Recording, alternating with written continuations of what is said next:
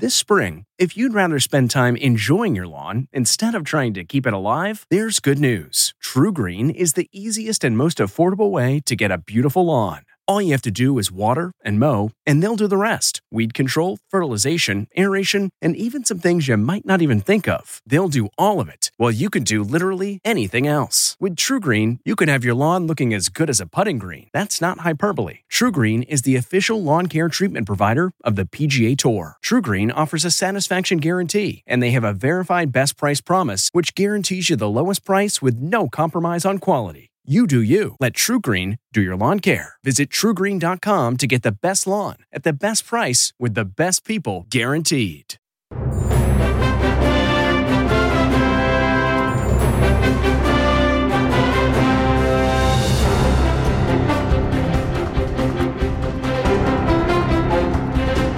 Good morning and welcome to Face the Nation. I'm Margaret Brennan. We have a lot to get to today, but we begin with breaking news from Buffalo, New York, where an 18 year old male is in police custody following a mass shooting that killed 10 and injured three others. That massacre is being investigated by the Justice Department as a hate crime and an act of, quote, racially motivated violent extremism. President Biden referred to it as an act perpetrated in the name of white nationalist ideology, and he has called for an end to hate fueled domestic terrorism. CBS News correspondent Nancy Chen reports. A shooter, a mass shooter. A frantic scene after a gunman opened fire at a top supermarket Saturday afternoon, starting in the parking lot. Police say the heavily armed suspect shot four people outside, killing three before moving inside the store. When I first saw him shooting, he shot a woman, he shot a deacon, he shot another woman, and then he went in the store and started shooting again. That's when police say he encountered a retired police officer working as a security guard who fired multiple shots that hit the gunman but didn't impact him because of his tactical gear. The suspect then killed the guard. Officers say the suspect held a gun to his own neck after encountering police, but eventually surrendered. This was pure evil. It was straight up racially motivated hate crime. Of the 13 people shot, 11 were black. The suspect, 18 year old Peyton Gendron, is believed to have posted a hate filled manifesto shortly before the shooting, which he also live streamed on the social media platform Twitch, authorities say. A law enforcement source told CBS News the suspect allegedly yelled racial slurs during the attack. To see that sense of security shattered by an individual, a white supremacist who has engaged in an act of terrorism. Gendron is from Conklin, New York, about three and a half hours from Buffalo. He was arraigned hours after the attack on a first degree murder charge, pleading not guilty. A first degree murder charge carries a sentence of life in prison without parole if convicted. The suspect is being held without bond and is set to appear in court again on Thursday. Margaret? Nancy Chen, thank you. We want to go now to the governor of New York, Kathy Hochul. Good morning to you, Governor. Good morning. I'm happy to be here to be on the show, but it's a very tragic day for all of us here in Western New York. It's my hometown of Buffalo. Well, our condolences to you and to that community. Are you concerned about further violence in your state? Well, we are taking proactive measures to make sure that we're monitoring all social media platforms because this, this information was out there. This was on a manifesto that was written a while back. And so we're very concerned about what other information is perpetrated out there on social media platforms and are out there being disseminated globally. So this information from yesterday's attack is already out there. It was live streamed. The uh, the intent of this individual was telegraphed in advance. So I'm calling on social media platforms to be making sure that they're doing a better job monitoring the hate speech that's out there, especially when it's directed against populations and comes under the guise of white supremacy terrorism, which is exactly what happened here in Buffalo. I want to come back to that in a moment, but I, want to ask about the weapon that this shooter used. Um, you've said it was legally obtained. You've also said that the shooter had been at one point under the surveillance of medical authorities because of past comments he had made about carrying out a shooting. How was he allowed to buy and to hold on to that weapon? That is exactly what's being investigated now. I understand that he wrote something when he was in high school and that uh, that was being investigated. So we're going to get to the bottom of that. So it's it's possible that he should not have been sold that weapon. Is that an oversight in the state? Well, no, we don't know that. We don't know that right now, but I'm going to get to the bottom of it and find out right now. This would have happened uh, a little while back. He's 19 years old. Apparently, he was investigated when he was a high school student, brought to the attention of the authorities. He had a medical evaluation based on something he had written in school, and so we're going to find out what happened in the aftermath. Understand. Um, I know you just mentioned going online and taking what's out there in the social media space seriously. You've called it a feeding frenzy for white supremacy. How do you actually regulate this without impeding on free speech? You have a number of media and social media companies with big offices in your state. Specifically, what are you asking them to do? No, we want them to stay in our state. We also want them to be more vigilant and use the resources they have uh, to hire more people, uh, change their algorithms, be able to identify the second that this hate speech appears and let there be a determination by law enforcement quickly. Law enforcement also monitors this as well. I mean, we have the FBI monitoring, we also have state police. So we need a multifaceted approach, but need vigilance, not just law enforcement, but also from the platforms that are allowing this to yeah. spread. They have a responsibility as well. Um, the Justice Department has called this an act of racially motivated violent extremism. You used a sharper word. You said white supremacist terrorism. I know your state classifies assault based on race or religion as a terror attack. There's no federal statute that does that. Should there be? Yes, federal terrorism, there are domestic terrorism laws on the books. This can be prosecuted under state or federal laws right now. It started with our district attorney at the state level. So this individual is not going to see the light of day again, you know, whether it's under federal uh, prosecution or state under our domestic terrorism laws or just murder one. This person murdered 10 innocent victims in our community just yesterday. Governor, good luck to you. Thank you for your time this morning. Thank you very much. We turn now to the mayor of Buffalo, Byron Brown. Good morning to you, Mr. Mayor, and our, our thoughts, our condolences are with you and your community. How are you all handling this? Thank you, Margaret. It is obviously very painful, very raw, very fresh. We're wrapping our arms around the families of those whose lives were lost. We're standing strong as a community and working to not let this horrible act of hate detract from us being a loving, warm, welcoming community. The shooter was allegedly motivated by white supremacist ideology. I know that you are the first African American mayor of Buffalo, which, as a city, has been called very segregated, if not one of the most in the country. Um, how do you all unite in the wake of something like this? We're a mid sized American city of over 278,000 people. And this part of the city, 80% African American, but diverse, uh, with people of many different backgrounds living in this community. Uh, we are certainly saddened uh, that someone drove from hundreds of miles away, someone not from this community, that did not know this community, that came here to take as many black lives as possible, who did this in a willful, premeditated fashion, uh, planning this. Uh, but we are a strong community, and we will uh, keep moving forward. Is there an ongoing threat? Are your residents safe today? Uh, I think the question that we need to ask ourselves are any residents safe in this country anywhere? We have to focus on sensible gun control.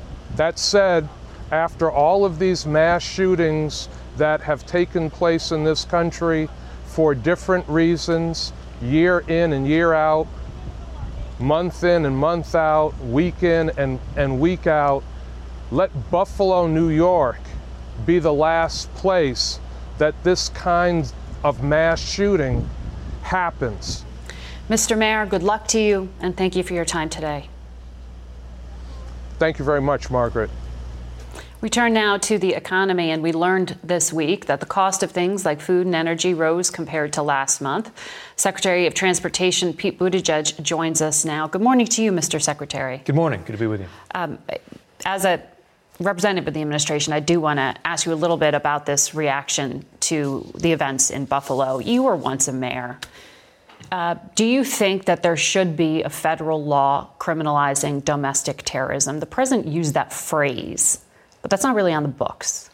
I'll let the president speak to the legal outlook with regard to the definition of terrorism, but whether it's called that legally or not, this was terrorism, this was hate, and this would be a good day for every politician in this country, left, right, and center, every media figure in this country, left, right, and center, to come out and unequivocally condemn white nationalism, so called replacement theory, and any other hateful ideology that could have contributed to something like this before it happens again. But should there be a federal statute that elevates things when those terms you just threw out there? Should there be an association directly with terrorism? Again, we don't know, obviously, all of the details that fit the legal definitions. Mm-hmm. What we know is that somebody traveled a long distance with an AR 15 to hunt human beings, to hunt black people. And we need to make sure that we root out that kind of hate. And by the way, that we have a conversation about the availability of the kind of tactical weaponry that he seems to have had. Mm-hmm. And yet we seem to be having that conversation over and over and yeah. over again as a country. I want to ask you a little bit um, on a personal note. Uh, we've been talking about this baby formula shortage nationwide that's been ongoing now for months. You have infants at home.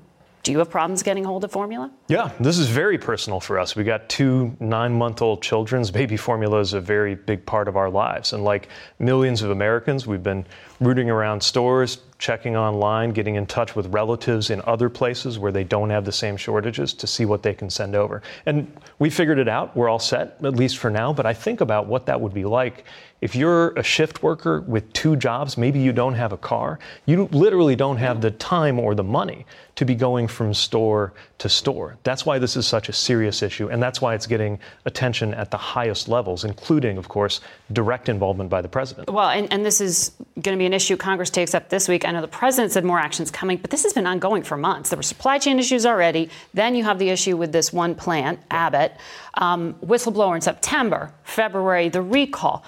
It's May. Why has it taken so long? And why did the president on Friday seem to say that it was new information to him? He said, if we'd been better mind readers, I guess we could have done something earlier. Well, look, the administration acted from day one after the recall, taking steps like creating more flexibility for the WIC program to help rebalance the availability of formula in the states. There are more actions that are underway, including looking at imports. But fundamentally, we are here because a company was not able to guarantee that its plant was safe, and that plant has shut down. But that is the federal government's job as regulators to help ensure as regulators. yes, but let's be very clear. This is a capitalist country. The government does not make baby formula, nor should it. Mm-hmm. Companies make formula. And one of those companies, a company which, by the way, seems to have 40% market share, messed up and is unable to confirm that a plant, a major plant, is safe and free of contamination. So the most important thing to do right now, of course, is to get that plant in Michigan up and running safely. Mm-hmm. And that's the work that's going on between the company and the FDA. It's got to be safe and it's got to be up and running as soon as possible. But this is the difference between a supply chain problem, in other words, a, a problem about moving right. goods around, and a supply problem, which has to do with whether they're being produced in the first place. Now, the administration's also been working with other companies to try to surge their production. That's led to an increase in production, which is helping to compensate. But at the end of the day, this plant needs to come back online safely.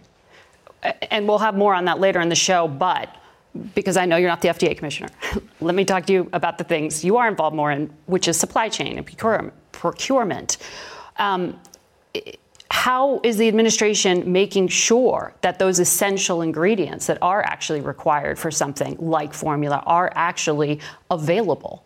So a shortage of ingredients is not what led to the shutdown of the no, facility. It is right? a factor that has led to price inflation is one of the factors among many that has been blamed for months of problems with baby formula even before the recall in February. Right, but America has the productive capacity to create the baby formula that we need. But you're trying I think to bring what we it in need from to, Europe right now. Right, but that's because again, we've got four companies making about 90% of the formula in this country, which we should probably take a look at. And Is that one, an oligopoly? Yeah, I mean it's it's basically a series of monopolies that have added up into enormous market concentration. By the way, this is an issue the president has been talking about in area after area after area. Whether we're talking about fertilizer, uh, whether we're talking about other things in our agriculture sector, or more too, generally. because Yes. this is also part of. I'm using the term food stamp program, but it's Right. a part of a government assistance Which program. is exactly why, again, from day one after this the isn't recall, just a private sector problem, is my point. The federal government is directly involved in some of these arrangements. A plant shutting down because a company can't assure that it is physically safe from contamination is the responsibility of the company. The responsibility of the regulator is to ensure, as they take steps to get it ready, that it will in fact be safe when it comes back online. I have so much more to get to you as well. I want to get to you on inflation. Um, gas prices, highest ever price in the country, $445 a gallon national average. Are you asking Americans to drive less? No, what we're asking Americans to do is to uh, obviously recognize that, that we're working this issue because we're feeling it too. Uh, I mean, all of us see that pain Should at Americans the pump. drive less? Look, what we want to do is create options for Americans to be able to get where they're going more affordably. It's why we up the fuel economy standards so that by the 2026 model year, the cars will be so much more efficient if you have a gas car. Uh, that you, if you used to have to fill up uh, four times a month, it might be three now. Of course, we're also working to make electric vehicles more affordable uh, because that has a huge benefit, uh, especially in terms of uh, protecting uh, families from these kinds of uh, uh, Those price battery volatility. components are also a supply chain issue. Right. So are we going to take that as an excuse to do nothing and, and do the same thing forever? Or are we going to take that as an issue to work? We're taking it as an issue to work on, but right now, with existing technology, we know uh, that we can get more Americans into these vehicles. And we also know, right, that with gas prices uh, uh, on the rise, and the president's acted with the Strategic Petroleum Reserve, he's acted with ethanol flexibility to try to stabilize those prices. But we also know right now that we could be lowering other costs for Americans. And this is the most important thing I think we need to take a hard look at right now when we're fighting inflation with everything that we've got.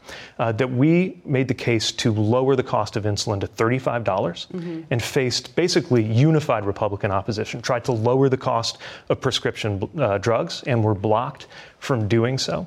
Uh, by congressional Republicans who then come around and want to talk about inflation the without offering a plan. isn't interested in things that didn't work, right, or didn't pass or aren't law. They want to know what's going on right now at their kitchen table and in their pocketbook. Well, I think they want to know what Congress is going to do to lower their costs, Let's and we're making the case for that I wanna, to happen. I want to ask you about what the administration thinks in regard to what some congressional Democrats, like Senator Warren, Speaker Pelosi also says she's putting forward a bill about price gouging by companies and banning unconsciously excessive pricing.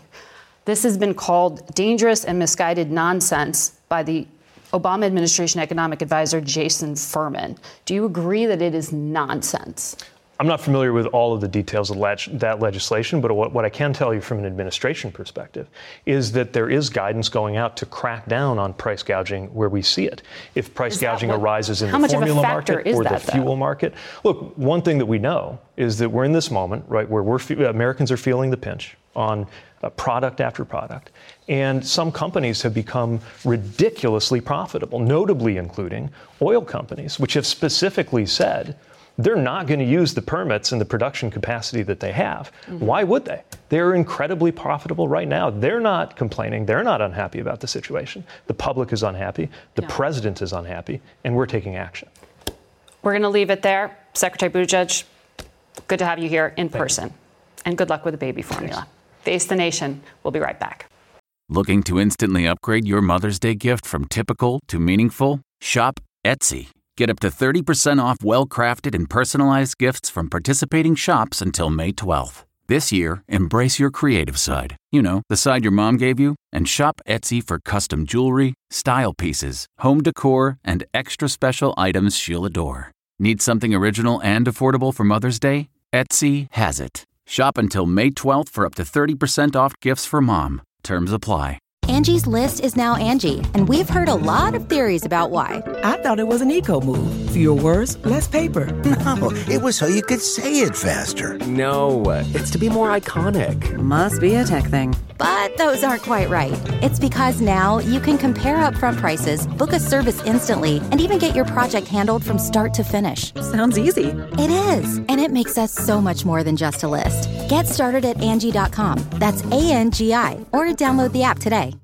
And we turn now to Dr. Scott Gottlieb, former Trump FDA commissioner and Pfizer board member. Good morning to you, doctor.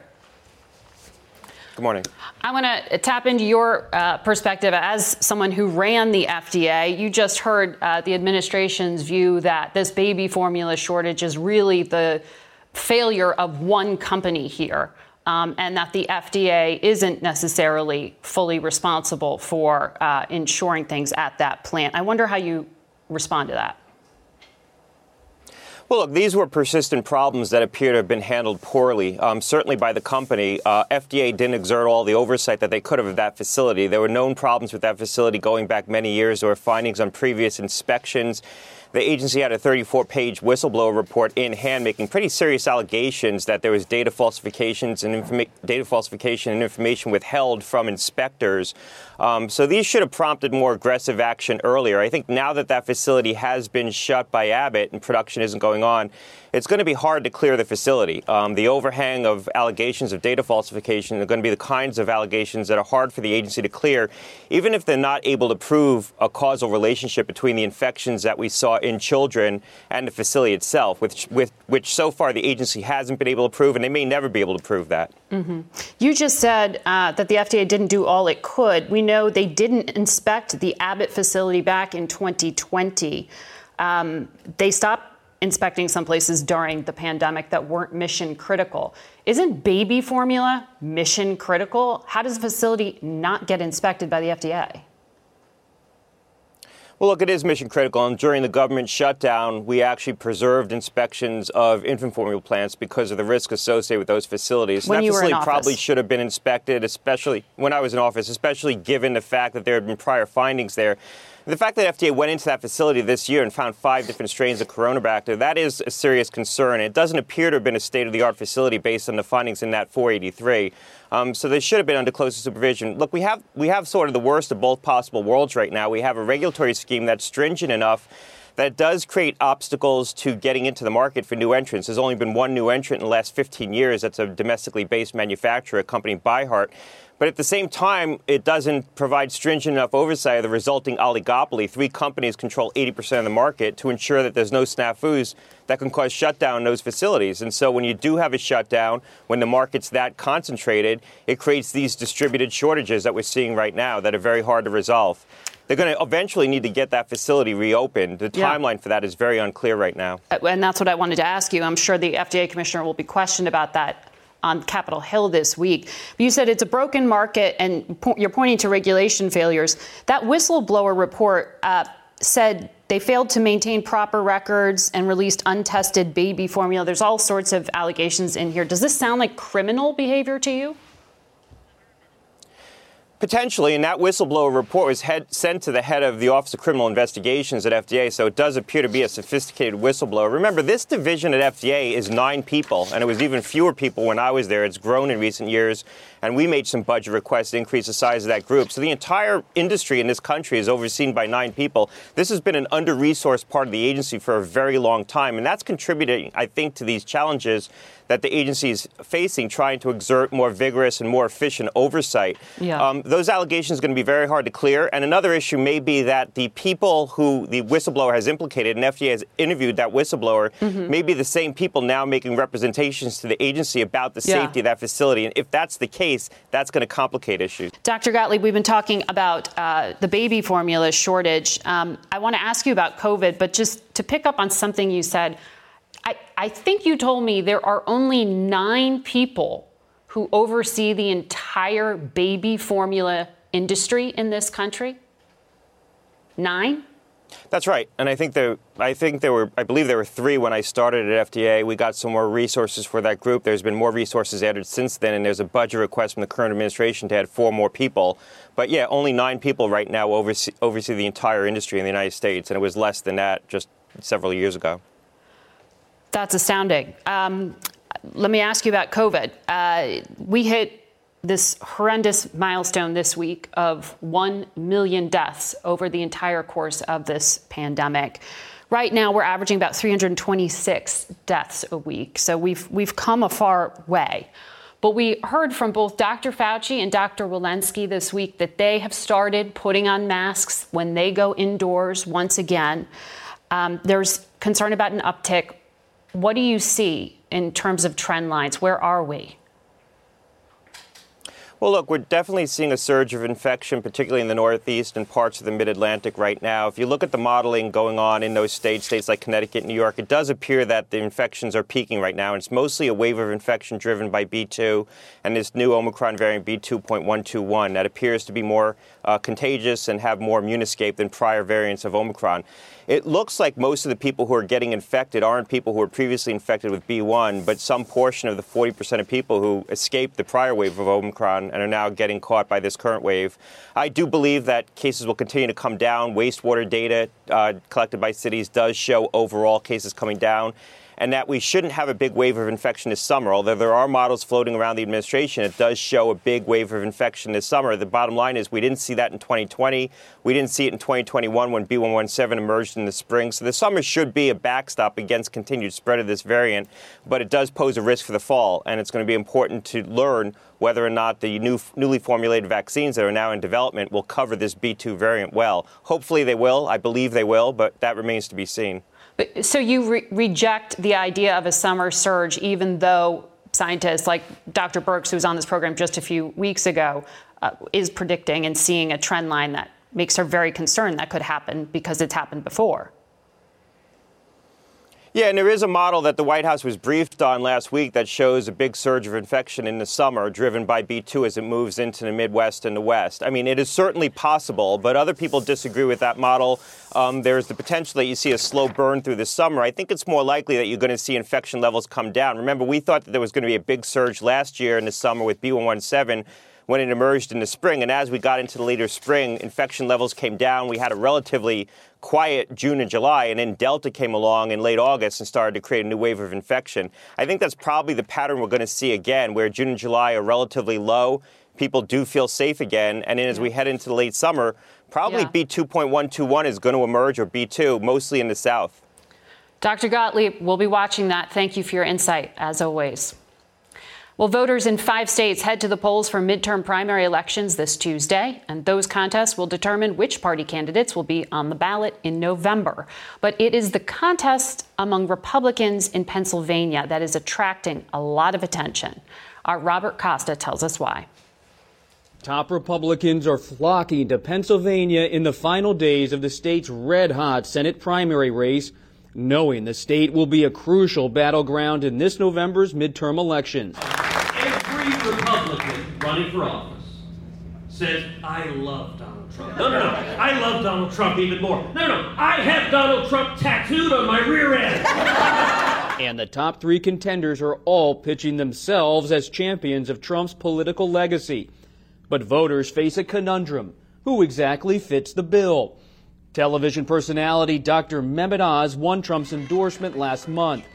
But Oz has since struggled to fend off two challengers retired hedge fund manager David McCormick, whose wife Dina Powell served in the Trump administration as a deputy national security advisor, and hard right candidate Kathy Barnette, whose fiery and deeply personal message on abortion has caught fire with grassroots conservatives. But it definitely made me become very adamant about the sanctity of life. But once polls in recent days showed Barnette jumping into the top tier, she also faced new and intense scrutiny of her past, including homophobic and anti Muslim statements.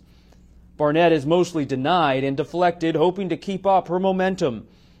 And on Saturday, at what was billed as her final campaign rally, Barnette spoke to supporters in Bucks County alongside Doug Mastriano. who was endorsed hours earlier by Trump in the race for governor. Stand behind the cone, please. But CBS News and others were refused entry. No access, no questions allowed. They told us no press or allowed. Trump has been watching her rise carefully and warned his supporters to stick with Oz, arguing Barnette, if nominated, will, quote, never be able to win in November. And her rivals are sounding the alarm. You've called Kathy Barnette a mystery person. What do you mean by that? I call Kathy Barnette a mystery because every time she answers a question, she raises a bunch more questions. She's not transparent about so many aspects of her basic biography that we don't know who she is. Would Kathy Barnette be a risky bet for Republicans in November? Well, listen, um, I've gotten to know Kathy uh, on the campaign trail. I respect her, her story. Uh, but Kathy's been tested. She was tested in the last 24 months in a congressional seat, which she lost by 20 points. But the race remains a toss up, with voters divided. For Face the Nation, this is Robert Costa reporting from Philadelphia. We turn now to the war in Ukraine. Senior foreign correspondent Charlie D'Agata has the latest on the diplomatic front and the battlefield. Charlie? Good morning, Margaret. The Ukrainian government is claiming a key victory in the battle for Kharkiv.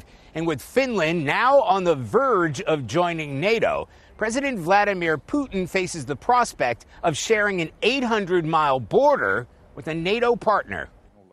Finland today formalized its intention to apply for NATO membership, with Sweden likely to follow suit in the days ahead. We have today a historic day Finland will maximize its uh, security. President Putin has already warned the Finnish president he's made a mistake in joining the alliance. It comes as Russia has faced significant losses, pulling back from Ukraine's second largest city of Kharkiv. But the shelling continues. 67 year old Vera Kosolapenko lost everything to a Russian missile. This was my home, she said. Yesterday, it was burned down. Russia has now turned its firepower on eastern Ukraine's industrial Donbass region, targeting infrastructure, bridges, oil refineries, warehouses. But standing here, looking at the size of this crater in the middle of a dirt road in a quiet residential neighborhood, it's hard to know exactly what the Russians were aiming for. The sheer devastation caused by an airstrike in Bakhmut that tore homes apart, leaving residents homeless and furious. We need help, a woman shouts in despair. Everything is destroyed, broken. Salvaging what's left of their homes and their lives. British military intelligence reports that despite that kind of bombardment, Russia has failed to achieve substantial territorial gains in the past month. And it's likely Russia has lost around a third of the ground forces it committed to the invasion of Ukraine. Margaret? Charlie D'Agata, thank you. We'll be right back. That's not just the sound of that first sip of Morning Joe. It's the sound of someone shopping for a car on Carvana from the comfort of home. That's a good blend. It's time to take it easy, like answering some easy questions to get pre qualified for a car in minutes. Talk about starting the morning right. Just like customizing your terms so your car fits your budget. Mm-mm-mm. Visit Carvana.com or download the app to experience car shopping the way it should be convenient, comfortable. Ah. Okay, it's time to commit. 2024 is the year for prioritizing yourself. Begin your new smile journey with Byte, and you could start seeing results in just two to three weeks. Just order your at home impression kit today for only $14.95 at Byte.com. Byte Clear aligners are doctor directed and delivered to your door. Treatment costs thousands less than braces. Plus, they offer financing options, accept eligible insurance, and you can pay with your HSA FSA. Get 80% off your impression kit when you use code WONDERY at Byte.com. That's B-Y-T-E dot com. Start your confidence journey today with Byte. We want to return now to the economy and the financial challenges facing this country. We turn to the former CEO and current senior chairman of Goldman Sachs, Lloyd Blankfein, who joins us from Watermill, New York. Good morning to you. Uh, good morning, Margaret. You know, Americans haven't experienced inflation like this in 40 years now. And the prices year over year are pretty incredible when you look at them. Gas up 44%, eggs 23% increase year over year. There's spillover into the services too now. I mean, you look at hotel prices, 23% increase, sure. airlines over 30. What does all of this indicate to you? Well, wages, well, I'll tell you how we got here. We had this massive exogenous event, COVID, lockdowns all around the world, and at the time that this was uh, at this was beginning, it was a huge crisis. And I would say, you say worse than 40 years, kind of unprecedented that everywhere in the world all locked down at the same time. In response, there was a massive uh, public policy um, response, and um, to overwhelm it. And it was a little bit of fighting the last war in some ways because in the financial crisis, you recall, the feeling in the aftermath was it took a long time to recover from that. So this time we were going to go big, and we went big. And that created a lot of liquidity, and all those dollars are, change, uh, are chasing um, are chasing assets. Mm-hmm. So, so we have too much growth, too much stimulus too much growth, too much stimulus. So, so you agree with the San Francisco Fed when right. they when they point to things like all the fiscal spending uh, adding to inflation? Sure. Now, again, um, at the time, it was very uncertain, and the most important thing was to not have it was to not lose right. all those jobs and have a massive crisis. And so they reacted, and I think they reacted sensibly with what they knew at the time. Mm-hmm. And you can argue about that, but that's all with the benefit of hindsight. Right. Well, let's talk about what's happening now to try to control it. So it, it is the Federal sure. Res- Reserve's job. You know this, but for our audience, you know, it's the central banker's sure. job to control inflation here. Chairman Powell said getting it down to 2% is going to involve some pain. What, what does that indicate to you? Um, and do you think the Fed is doing what is needed right now? Well, the object is, you know, there's a, there's an imbalance. Too much demand, and what you have to do is you have to slow down that demand. You have to slow down the economy. And so they're going to have to raise rates. They're going to have to curtail, hopefully, reduce the number of positions that are unopened because they, um, and increase the size of the labor force. And that's going to involve some pain. And the real pain is not so, is partly what the Fed is going to do, but it's just that this inflation, some of it is sticky. It's going to be, you know, we have something like 8% inflation. Some of that is transitory. Some of that is transitory, will go away. You know, eventually the war in the Ukraine will be over. Some of the supply chain uh, shocks will go away. Um, but uh, some of it will be a little bit stickier and it'll be with us for a while. And while we're talking about this in the macro sense, overall, for individuals and certainly the individuals at the bottom quartile of the uh, of the of the of the pie sharing, it's going to be uh, quite uh, difficult and oppressive. Difficult and oppressive. I mean, you lived through uh, the last financial crisis. Sure. Goldman Sachs, uh, obviously, key part. You know it very well. When you say it took a long time, it took about 10 years to recover from the last financial yeah, that's crisis. Quite a long time. Yeah. So, given what you're saying is unprecedented, what does recovery look like? Are you saying strap in for more than a decade of struggle well, here? It's well, no, no, it's a little bit different. There was a lot, a lot of different things going on, and there were, you know, it, it's, you know, it's always, it's always at least a little bit different. This is, this is kind of much different. And there you had the banks in trouble, a lot of distress, a lot of liquidity issues, big credit issues. Nobody was sure who was able to pay their, their, their debts as they arose, and that took. And, and then again, the financial system is the intermediary by which Fed accomplishes its activity. That's not impaired today. Actually, the consumer is starting out at a strong level. Uh, there's a lot of, uh, uh, it's going to be hard for uh, people to, to have savings, but they already have savings. They're not going to necessarily increase it quickly because of inflation, but they're starting in a much better place than we were then. Mm-hmm. And the Fed has very, again, powerful tools. Some of this will transition away. Some of the uh, supply chain issues, again, will go away. Ch- um, China won't be locked down forever. Um, the war will not go, and the Ukraine will not go on forever. Some of the, and some of these things are a little bit stickier, like energy prices. And there are some elements of the supply chain that are going to be a lot stickier. I'll, I'll give you an example.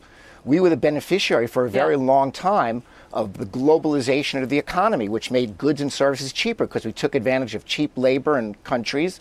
Right. Well, how good do we feel with what we've learned to be relying, and this was part of your last uh, talk uh, with um, uh, with Secretary Buttigieg. How comfortable are we now to rely on those supply chains that are not within the borders of the United States that we can't control? Do we feel good about getting all our semiconductors from Taiwan, which is, again, an object of China?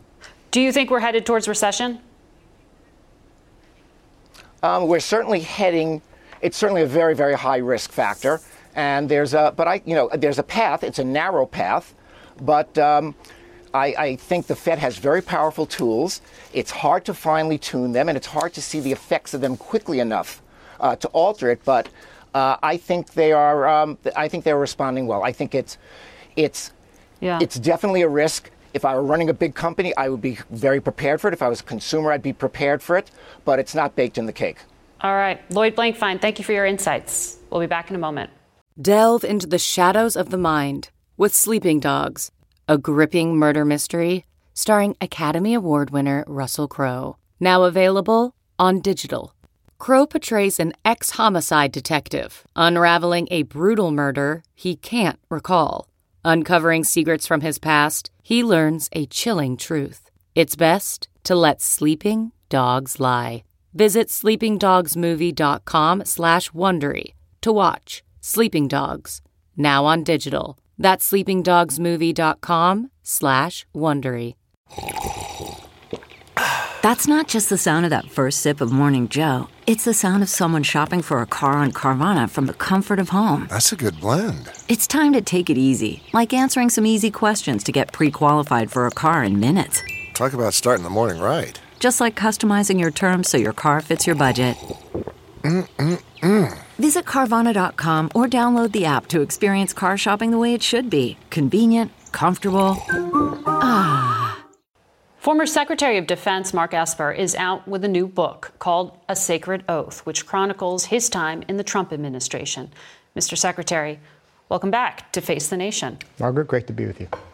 I want to talk to you about a number of things, but you did say recently uh, that after the events of January 6th, which took place when you were out of office, that you now consider President Trump a threat to democracy. The committee that's investigating January 6th is about to begin public hearings, and they've said they have in their possess- possession a draft executive order um, that would have had the then defense secretary seize voting machines and that the Department of Justice and the Pentagon uh, would then be involved somehow in stopping the transfer of power. Do you think it's important for that committee to lay out these facts to the public? Well, first, let me extend my condolences, by the way, to the families and friends of those tragically murdered yesterday in Buffalo. Uh, but to your question, yes, I think the January 6th committee needs to get to the bottom of the truth of what happened on January 6th, the events leading up to it, and understand it so we there's a degree of kind of, uh, of accountability. And secondly, we have lessons learned to make sure it doesn't happen again. It's absolutely important. But it's, I mean, just even laying that out to you, it is kind of astounding to hear. Um, and in your book, you write General Milley actually had an agreement with the other uh, members of the Joint Chiefs, the, the lead military commanders in the country, to all resign if President Trump tried to use the military to stop the transfer of power. You write about personally being concerned that that's what he was trying to do. So you saw evidence, or you had good reason to believe there was an attempt here to basically stage a coup? I had a lot of concern about what might or might not happen in the months leading up to the election, right? There was talk about conducting strikes against military strikes against against other countries. The president through the summer was talking about sending troops into uh, Seattle and Portland. And I write about in the final days, I have this private meeting with the head of the National Guard and General Milley, and I talk about what might or might not happen the day after the election, concerned that there may be the use of the military somehow to influence the outcome. And look, I, there's been a lot of criticism about why I didn't speak up. It's because I wanted to be there on the spot if any of these things happened to be the circuit breaker.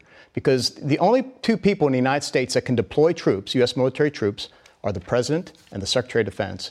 And I was in that pivotal position to act if I thought something was you know, mm-hmm. outlandish, irresponsible, or would affect the institution of DOD or our country. That's uh, That's what it came down to for me. So that's why you didn't resign. But why didn't you speak out as soon as you left office? I know you started writing the book within months, but yeah. why didn't you speak publicly about all of this? Well, the, the, election was over. I think, like many of us, I figured the president would, would challenge the election like others have done in the past, and after a few weeks, it would be over, and we'd have a peaceful transition of power. But he did. There was an, impeachment hearing uh, um, about what happened with January sure. 6th and about whether there were attempts to stop the peaceful transfer of power. You're saying you actually were worried about that yourself. Well, I was concerned. You, you, know, you always have to think through alternative scenarios, what might or might not happen. And I would have spoken out if, if called for to do it. I, I said on another network I would have cer- certainly spoken out if he had won uh, the election, but he didn't. And at that point in time, uh, you know, I was patiently waiting to see what would happen, make sure that the, the peaceful transfer of power happened. As you know, I joined my other, uh, uh the living secretaries of defense, wrote an op-ed on January 3rd, three days prior to the transition uh, expressing our concern about the peaceful handover of power and warning the Pentagon, if you will, about the, the importance of them doing their duty. Um, you talk about and have spoken quite a lot this past week yeah. about the events in Lafayette Square. Right. Um, and it's an important bit of the public record. You were in the Oval Office with the president, and he spoke about a very specific number 10,000 of active duty troops potentially being sent into the streets of Washington, D.C. I want to play a clip for you here because I asked the then Attorney General, Bill Barr, about exactly that. A senior administration official told our CBS's David Martin uh, that in a meeting at the White House on Monday morning, uh, the president demanded that 10,000 active duty troops be ordered into American streets. Is that accurate? No, that's completely false. That's completely false. Uh, Sunday night. The president did not demand that? No, he did not demand that. Why do you seem to have different recollections? I don't know. You know, I read about this in my book that Bill Barr and I have different recollections. Of course, if you go through my story, you'll understand that the president calls over to the Pentagon earlier that morning and talks about 10,000 troops. That's when I'm first made aware of this request. And uh, look, I don't know why we have different recollections. I think in all these cases, people hear or see different things. But I, I'm 110% confident of what the president was seeking that morning. The former attorney general said it was completely false. Do you think that was an effort to deliberately mislead the public? I, I don't know. I, I, again, people have different recollections. Uh, people have asked me about things that I simply can't recall. All I know is the way we diffused this is Bill Barr, to his credit, because he was a good partner on this stuff, put forward 5,000 law enforcement officers and I put forward up to 5,000 National Guard to take care of this. I mean, do the math 5,000 and 5,000. You're In trying to mind, retrofit this 10,000 arbitrary well, number. I'm like, yeah, I'm trying to kind of give him his 10,000 without giving him 10,000 active duty troops. And we pulled it off. And thank goodness it was, it was the way to kind of get that down, get out of the room, and get on with what we needed to do. Are you concerned that if the former president stands for election, that he will surround himself with people who you're deeply critical of who uh, didn't try to short circuit. I mean, you were very critical, Robert O'Brien, the national security advisor. Uh, you write about the chief of staff, Mark Meadows. You talk about Stephen Miller, all people who were egging on some of these instincts. Yeah, absolutely, he will. He figured this out in, in uh, 2020 after he beat impeachment. He talks about it. I describe this moment in the book where he thinks about the people he should put into office. And so, yes, that is a concern of mine if he runs and is reelected. Absolutely. But should any of those people have any proximity to public office right now? I don't think so, but that's my opinion. Well, there are names that we're watching, and we will continue to cover. Mark Esper, a lot more in this book. It is worth reading. Thank you. We will be right back. Watch the CBS Evening News with Norah O'Donnell tomorrow night for an exclusive interview with the president of the company that makes the Enfamil formula for babies. That's it for today. Thank you for watching. Until next week. For Face the Nation, I'm Margaret Brennan. Today's guests were the mayor of Buffalo, New York, Byron Brown, the governor of that state, Kathy Hochul, Secretary of Transportation Pete Buttigieg, former FDA Commissioner Dr. Scott Gottlieb, and Senior Chairman of Goldman Sachs, Lloyd Blankfein, as well as Mark Esper, former Trump Secretary of Defense. The executive producer of Face the Nation is Mary Hager. This broadcast was directed by Shelley Schwartz. Face the Nation originates from CBS News in Washington. For more Face the Nation, we're online at facethenation.com. And you can follow Face the Nation and CBS Radio News on Twitter, Instagram, and Facebook. Face the Nation's also on our digital network, CBSN, at 12 p.m. and 4 p.m. Eastern Time every Sunday. If you like Face the Nation with Margaret Brennan, you can listen early and ad-free right now by joining Wondery Plus in the Wondery app or on Apple Podcasts. Prime members can listen ad-free on Amazon Music. Before you go, tell us about yourself by filling out a short survey at wondery.com/survey. One, two, three, four. Those are numbers. But you already knew that. If you want to know what number you're going to pay each month for your car, use Kelley Blue Book My Wallet on Auto Trader. They're really good at numbers. Auto Trader. Get one of the most successful broadcasts in television history on your schedule with the 60 Minutes Podcast. Hard hitting investigative reports, news, and culture maker interviews, and in depth profiles are waiting for you in every episode. Listen to 60 Minutes ad free on Wondery Plus